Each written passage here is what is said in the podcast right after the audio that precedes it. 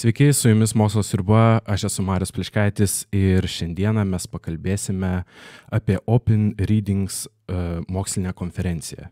Ji šiais metais vyko kovo 14-17 dienomis ir šiandieną mano pašnekovas yra Vytautas Butkus, vienas iš organizatorių Open Readingo. Tai galėtumėte jau prisistatyti. Vytautas Butkus, esu Vilniaus universiteto lektorius dėstau trečia kursiam kvantinės mechanikos pratybas. Namų darbus atneškite iki ketvirtadienio. Ir su šita konferencija esu įklimpęs jau gerus aštuonis metus.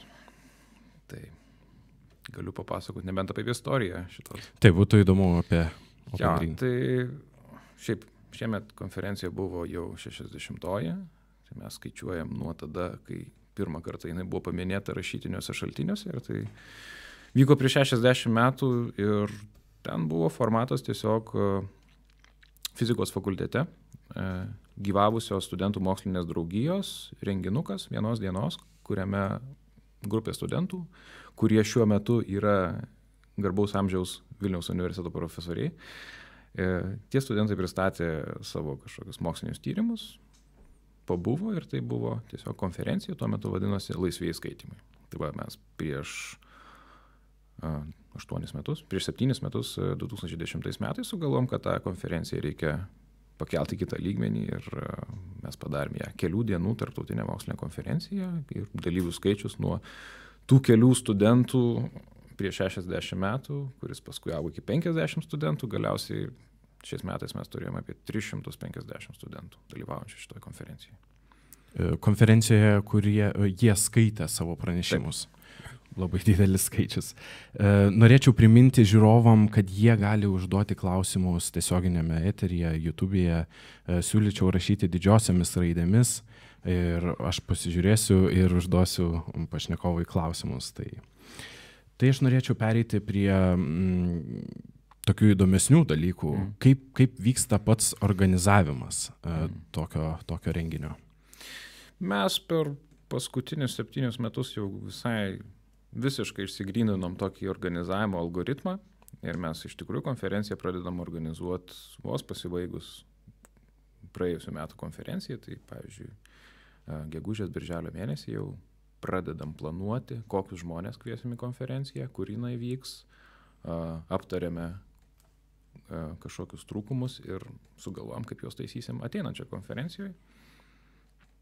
Ir tas darbas jau yra išdėliotas metų bėgyje, aišku, daugiausiai krūvio, e, daugiausiai darbų tenka atlikti jau likus mėnesiui prieš konferenciją, bet tvarkingai ir e, protingai išsidėliojus darbus tikrai tai nėra labai didelis darbas, jau turint tokių metų įdirbį. Tai...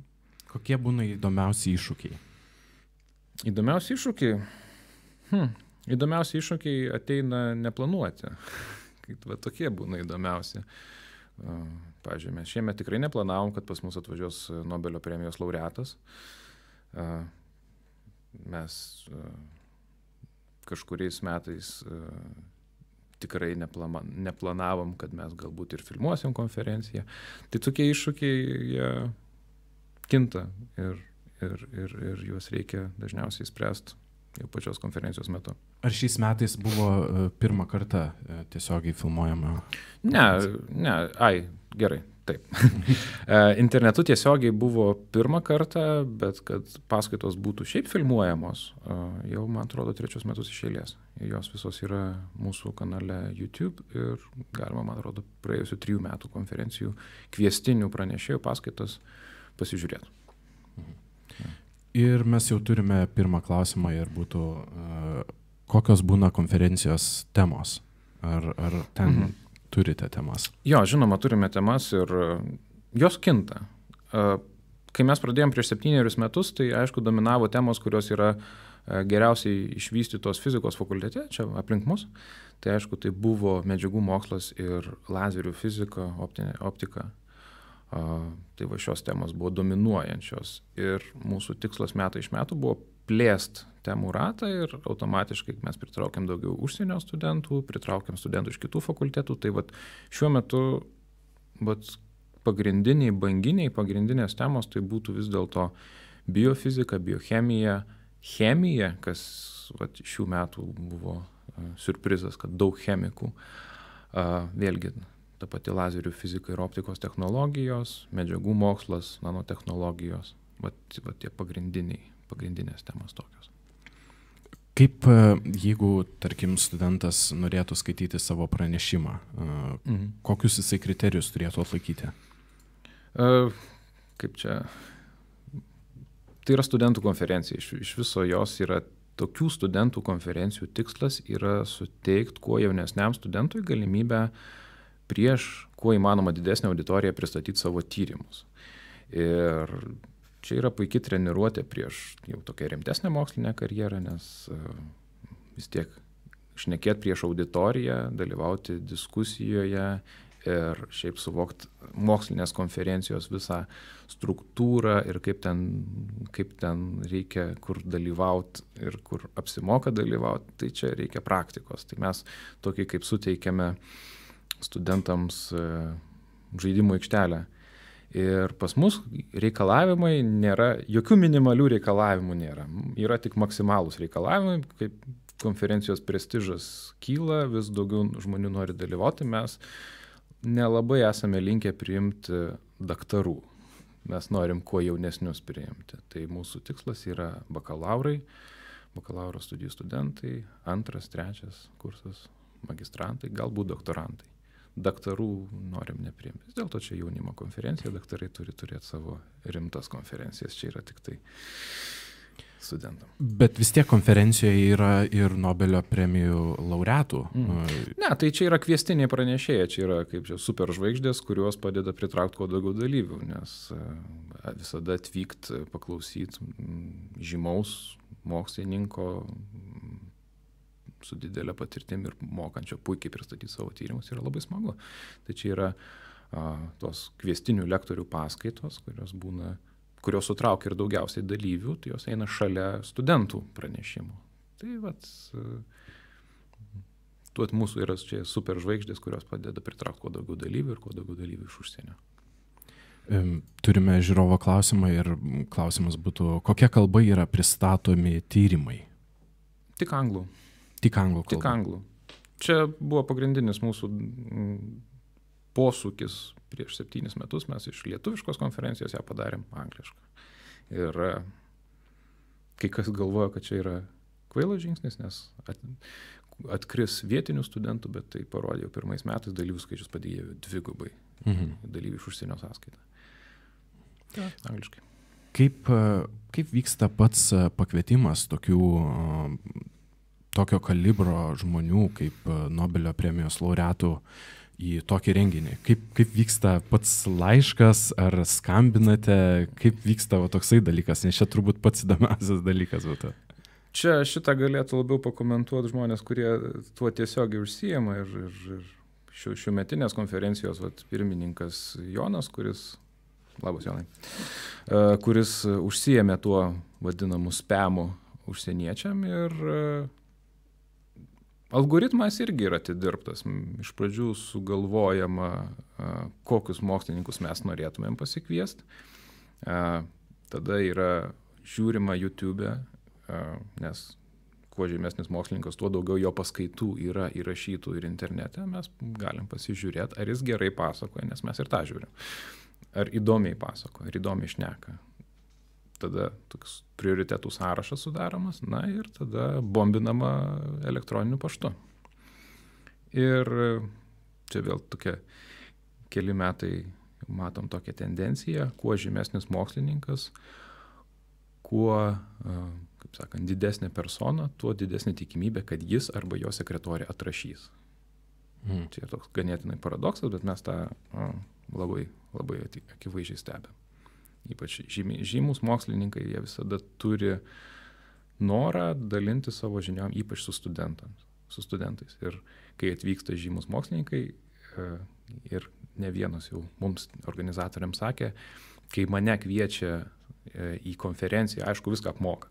Kai mane kviečia į konferenciją, į rimtą mokslinę, aš kartais atsisakau, nes, nu, man, tarkim, aš turiu kažkuo kitko užsiimti, nelabai įdomi ta konferencija, bet jeigu pakviečia studentai, aš visada važiuoju. Nu, studentam pasidalinti savo patirtim, bendrauti su studentam, su studentais yra visada smagu ir e, ganėtinai lengvai aukšto kalibro mokslininkus pavyksta pakviesti į studentų konferencijas. Hmm. Iš kur atsiranda finansavimas, čia žiūrovo klausimas? E, iš įvairių šaltinių. Visų pirma, Vilniaus universitetas, e, fizinių ir technologijos mokslų centras, rėmėjai. Rėmėjai galima vardinti lietuvių lazerių pramonės įmonės ir kitas įmonės, kurios kažkiek susijusios su gamtos mokslais. Ir dar trečias mūsų finansavimo šaltinis yra vadinamieji studentų klubai. Yra tarptautinės organizacijos, kurios po savo skėčių turi studentų klubus ir mes esame Vilniaus universiteto studentų klubą įkūrę E, trijose organizacijose ir tiesiog tos organizacijos visuomeniniais tikslais finansuoja tuos klubus, kurie vykdo va, tokią organizacinę veiklą, mokslo populiarinimo veiklą, tiesiog galbūt taip. Mhm. Ir tai trečias šaltinis, iš kurio mes gaunam finansavimą. Mhm. Ir dar čia pratęsė klausimą, tai ar svarbus yra visuomenės dėmesys Mm. Sudėtingas klausimas, nežinau. Vis dėlto tai yra nišinė konferencija. Visuomenės dėmesio gali sulaukti, vat, kai Nobelio premijos laureatą pakvieti, nors daug kas turbūt atvykęs į jo paskaitą turbūt ne, nieko nebūtų supratęs, apie ką jisai pasakoja. Tai be abejo visuomenės dėmesys yra svarbu, bet tai yra pasikartosiu, kad ir ganėtinai nišinis dalykas ir mes to dėmesio nei, nei labai kaip ir pageidaujam per daug, nei labai jo siekiam per daug ir nelabai ir sulaukiam, bet mhm. mes dėl to per daug ir neliūdim. Mums svarbu universiteto dėmesys, universiteto vadovybės dėmesys, studentų vadovų dėmesys ir mokslininkų dėmesys mhm. vietinių. Kad mokslinė bendruomenė tiesiog Taip, mokslinė bendruomenė. susirinktų ir, Taip. ir galėtų uh, išgirsti ir, ir kažkokią informaciją pasidalinti. Taip. Koks žymiausias mokslininkas, kokį žymiausią mokslininką jūs turėjote svečiuose? Tai be abejo, šių metų, 2016 metų Nobelio, Nobelio premijos laureatas Benas Feringa. Tai be abejo, žymiausias dabar žymiausias. Mes su juo susisiekėm ir gavom patvirtinimą, kad jisai dalyvaus mūsų konferencijoje tuo metu, kai jis dar nebuvo Nobelio premijos laureatas. Mes atspėjom. Specialiai. Nu, taip netyčia. Supratau. Um, kokia, kaip, kaip galėtumėte apibriežti pačią Open Reading kaip uh, mokslinės konferencijos idėją? jeigu tai paprastai būtų galima apibriežti? Tai idėja duot tribūną kuo jaunesniam studentui. Ir e, tegul jisai atsistojęs prieš auditoriją nelabai gerą pranešimą paskaitys, jam nelabai pavyks, galbūt nuobodžiai, galbūt per ilgą įžangą, galbūt jį nutrauks kažkas, nes per daug laiko užtruks mes limituojam 15 minučių pranešimui. Tai treniruotė, vat, galbūt treniruotė, sakyčiau, pagrindinis. Čia gal yra todėl, kad e, mokslininkai jie labai e, daug dirba ties savo tyrimais, ties savo mhm. darbais ir gal tas oratorystės trūkumas gal irgi e, duoda be, savo be ir aš manau. Ir, ir, ir, ir aš tiek iš savo patirties galiu pasakyti, kad tas oratorystė, kaip tu praneš, pristatai savo tyrimą, jinai labai greit auga, kai tu tai pradedi daryti, kaip, kaip, autom, čia kaip automobilį vairuoti. Iš pradžių sunkiai, bet labai greit tu išmoksti, paskui nelabai ir gerėja tavo vairavimo įgūdžiai. Tai panašiai su pranešimų pristatymo, mokslinių, savo mokslinio tyrimų pristatymo. Tai, va, tai mes norim duoti jiems jauniems studentams galimybę a, ne idealiai, bet dėti tokius pirmuosius žingsnius savo. Kaip vyksta mm, bendravimas, kai jau atvyksta į konferenciją tokie žymų žmonės ir kokie jie būna iš šalies? Ar jie tokie kaip ir, kaip ir žvaigždės, kad jie būna pasikėlę? Visiškai, jie... visiškai ne. Kuo žymesnis mokslininkas, kuo, kuo didesnė žvaigždė, tuo jis yra paprastesnis. Ta mes irgi įsitikinom ne kartą. Daugiau problemų kartais būna bendraujant su vietiniais profesoriais negu su Nobelio premijos laureatais. Yra labai faini žmonės ir viskas, viskas labai paprasta su jais nebūna didelių pageidavimų ten, kad su limuzinu atvežtų? Ne, ne, ne. Šiemet aš e, su, su savo mašina nedrįsau važiuoti Nobelio premijos laureato pasimtai, tai CTB išsinuomavau ir parvežėm. Tai jokių problemų. Ir, ir ši konferencija ir uh, jos ir apgyvendina Taip. Ir, ir visi tie patogumai yra su, suteikiami jiems. Kviestiniam lektoriams taip.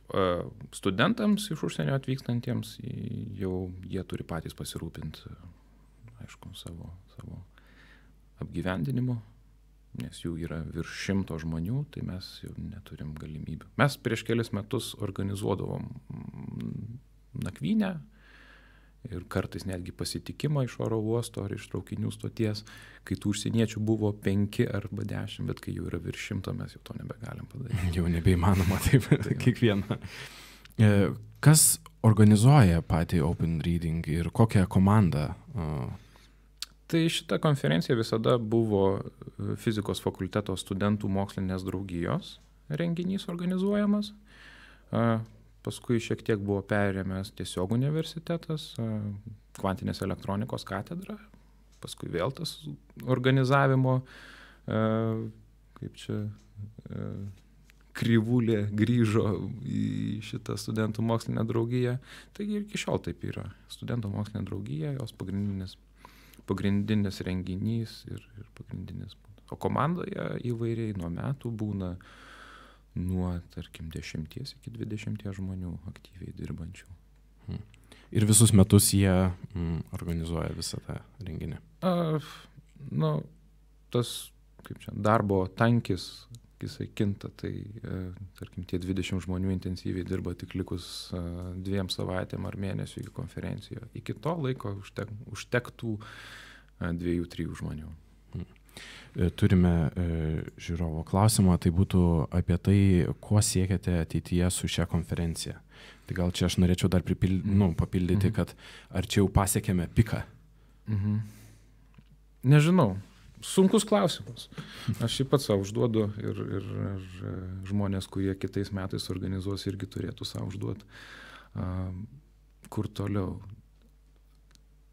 Ką mes dabar turim, tai yra iš tikrųjų didelis pikas. Aš uh, būčiau labai laimingas, jeigu šita konferencija ir išliktų tokiam lygmenį. Galbūt aš taip pasakyčiau. Manau, kad, kad tai yra. Tai nėra maksimumas, ką mes galėtumėm išspausti, bet uh, būtų labai gerai, jeigu taip išliktų. Ir toliau įtų taip tą konferenciją. Ar yra skirtumai tarp lietuvių ir užsienio studentų pristatymų kokybės? A, pristatymų kokybės? Pranešimo, ta prasme. Turbūt ne. E, nemanau, kad yra skirtumų. Tarp pačių studentų yra tik toks skirtumas, kad e, kurie studentai atvažiuoja iš užsienio, jie paskaito savo pranešimą ir lieka paklausyti kitų, nes vis dėlto atvažiavai, tai reikia paklausyti, o lietuvių studentai vietiniai tai ateina į savo pranešimą, savo pranešimą atskaito ir dar dažnas iš jų išeina uh, nežinau kur, paskaitas ar, ar, ar kaip nors įdomiau leisti laiko. Tai va toks yra skirtumas. O pranešimo kokybės prasme, ne, ne, nėra skirtumo. Galbūt, aišku, yra skirtumas iš, iš, iš gal, dalyviai, kurie atvažiuoja iš šalių į rytus nuo Lietuvos, šiek tiek su anglų kalba praščiau, bet nes, nepasakyčiau, kad labai kažkoks apčiuopamas skirtumas būtų. Minimalus. Tai jeigu studentai norėtų paskaityti savo pranešimą ir jeigu nėra ten labai didelių apribojimų, kas mhm. gali pranešimus skaityti, mhm. tai bet vis tiek yra tematinė prasme, yra kažkoksai apribojimas. Taip. Ai, e, dalyvis norintis skaityti pranešimą, jisai turi pristatyti vieno puslapio tezes. Apie ką tai yra pranešimas. Tai standartinis visų konferencijų šabloniškas aprašymas, trumpas pranešimo aprašymas. Ir tada jau programinio komiteto reikalas mėginti iš to aprašymo nuspręst, ar šitas žmogus galės paskaityti gerą pranešimą ar ne. Ar tas tyrimas yra įdomus, ar gal dar jam reiktų šiek tiek padirbėti ir kitais metais jau pristatyti tą pranešimą kaip žodinį pranešimą. O gal jam e, pasiūlyti stendinį pranešimą. Tai va tokių svarstymų, svarstymų yra. Tai va iš to aprašo reikia susidaryti mums nuomonę ir temą, jeigu mes tą pranešimą norim išgirst konferencijoje, į kurią dieną, prie kurios temos išliet, tai va sudaryti programą. Tai jo, tokie. Hmm. Bet vis tiek labai daug darbo, nes 300 dalyvių. Taip. Mm, daug darbo, bet tą atranką daro, tarkim, apie 10 žmonių. Mhm. E, mūsų programinis komitetas irgi sudarytas iš šiek tiek vyresnių, ne, ne, ne studentų, bet galbūt jau doktorantų arba dak, jaunų daktarų, kurie e, savo tematikos pranešimus atrenka. Mhm. Jie pagal savo specialybę gali pasakyti, ar, ar tas pranešimas aktualus, ar, aktualus, ja. ar, ar logiškas, nes Taip. aš manau ir pasirodo, ir, nu, ir būna tokių, kur tarkim, nu, būna. Ne, negalima skaityti tokių pranešimų. Būna ir jie, ir jie į viešumą nepatenka. Tai čia mūsų irgi programinio komiteto darbo dalis, tuos atmest pranešimus, na, kur akivaizdžiai yra pykstamasi su fizikos dėsniai ir kartais netgi su sveiku protu. Tokios temos. Tai jo, tokios nepatenka. Ar, ar labai daug būna tokių? Ne, nedaug. Mes atmetame nuo 5 iki 10 procentų pranešimų visai, kaip čia, neleidžiame dalyvauti konferencijai. Tai nedaug. Mhm. Kokių įdomiausių būtų pranešimų, ką, studentai, kokie aktualiausi dalykai būna pranešimuose? Čia pats įdomiausias pranešimas, tai aš atsimenu, kai aš dar buvau studentas, tai žmogus vienas studentas pristatė pranešimą apie tripolinės elektromagnetinės bangas. Na, tai suprask, ne, kaip krūvis yra ne tik teigiamas ir neigiamas, bet dar yra trečias kažkoks. Ir ten tokių fantastikų buvo daug priskaldyta, ten žmo, žmonės už galvų buvo susėmęs. Tai va tas buvo labai įdomu, kaip, kaip e, tokia mokslinė fantastika moksliniai konferencijai pasakot. E, Įvairių pranešimų būna, labai įvairių. Ir akivaizdu, kad kuo stipresnė mokslinė grupė, tuo ir pranešimas to studento bus stipresnis. Nes stipriose mokslinėse grupėse vadovas skatins studento dalyvavimą studentų konferencijose, bus suinteresuotas, kad jo tezės bus gerai parengtos, kad jo pranešimas bus gerai parengtas, galbūt laboratorija ten parepetuos ir mes tikrai džiaugiamės pranešimais iš stiprių mokslinių grupių. Mhm. Ar studentam yra paskatinimo kažkokio, ar, ar yra? Yra toks menkas biurokratinis paskatinimas, kad stodami Vilniaus universiteto magistrantūrą ten gauna kažkokių nedaug balų papildomų. Tai toks biurokratinis paskatinimas, yra piniginis paskatinimas, nes mes kiekvienais metais išdalinam e, kažkiek piniginių premijų už geriausius pranešimus e, atskirosios rytyse. Tai čia ir būna komisija, kuri vertina? Įvairiai būna. Kartais būna rėmėjai premijas teikia, tai atrinkt, kuris pranešimas iš, kurio, iš jų pasirinktos tematikos yra verčiausias premijos, tai mes tą pasirinkamą paliekame jiems. Lygiai tas pats būna asmeninės premijos, žmonės asmeniškai teikia, tai irgi jiem paliekame pasirinkimą jeigu mums pavyksta kartais iš konferencijos biudžeto sutaupyti pinigų, kad galėtumėm paremti geriausius pranešimus, tai tada jau mūsų rūpestis sudaryti kažkokią mažą komisiją ir kažkaip išrinkti, arba kažkaip balsavimą suorganizuoti, tai mes ten įvairiai darydavom. Tai va, tai finansinis, biurokratinis paskatinimas, na ir aišku, moralinis paskatinimas, garbė. Praktika. Taip. Čia mokslo sriubos redaktorius e, užduoda klausimą apie jūs. Labai rimtas bus klausimas. Būkite labai rimtas. Tai. O kokia yra jūsų mokslo sritis? A, Aš mokslinės veiklos kuo toliau, tuo mažiau bevykdau. Aš a, dirbu lazerių kompanijoje dabar. A, O mano doktorantūros rytis ir iš ko aš apsigyniau disertaciją, tai buvo lazerinė spektroskopija. Teorinė spektroskopija, tai aš esu teoretikas, su kompiuteriu skaičiuoju dalykus. Kaip jūs susidomėjote mokslu? Čia ne re- redaktorius. Nu, nežinau, turbūt kaip ir, kaip ir e, dauguma fizikų ar gamtos mokslų ar šiaip mokslininkų, tai kažkaip mokyklos laikais atsiranda koks fizikos mokytojas, kuris kažką parodo, kažką ten sudomina. Nu ir tada tu, tu kaip čia, toks užsizombini ir tu jau, jau, jau kažkaip link to eini. O kai atvažiuoji Vilnių į fizikos fakultetą, pamatai aplinkui tokių panašių gykų daugiau negu pats, tai vad kažkaip ir tas rovė nuneša. Tai Čia, manau, mano atvejis toks labai standartinis. Ir tas mokslas tampa įstra.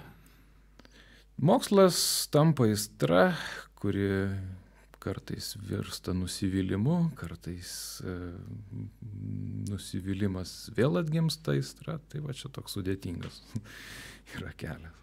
Meilės ir neapykantos. Taip, taip. Būtent. Pašneko, tai yra žiūrovai, žiūriu, nebeužduoda klausimų. Ir gal tokį kaip ir, ir, ir paskutinį tokį mm. klausimą gal. Ar teko pasėdėti su tais aukšto kalibro, tais Nobelio pre- premijos laureatų žmonėmis, Nobelio premijos laureatais, Mhm. pasėdėti prie arbatos padelio? Ir kaip, kaip, a, kaip Mm. vykdavo tai? Prie arbatos podelio ne, bet prie laus podelio taip. Prie padelio alo- alaus. E, bokalo. tai jo, be abejo, mes e, visada atvykusius e, mokslininkus, kviestinius lektorius visada pakviečiame į vakarienę su organizatoriais. Pakviečiame ir į konferencijos pabaigoje vykstantį čia, vakarėlį su studentais, kitais dalyviais.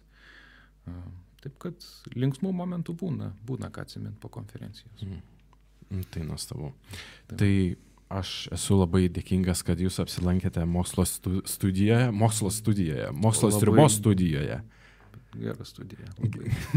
Labai didelė, labai gera, labai ge- gera garso izolacija. Tai va, tai ačiū labai, kad žiūrėjote mokslo sribos tiesioginę transliaciją. E, Primenu, kad e, kita mokslo sribos e, transliacija turėtų įvykti šeštadienį.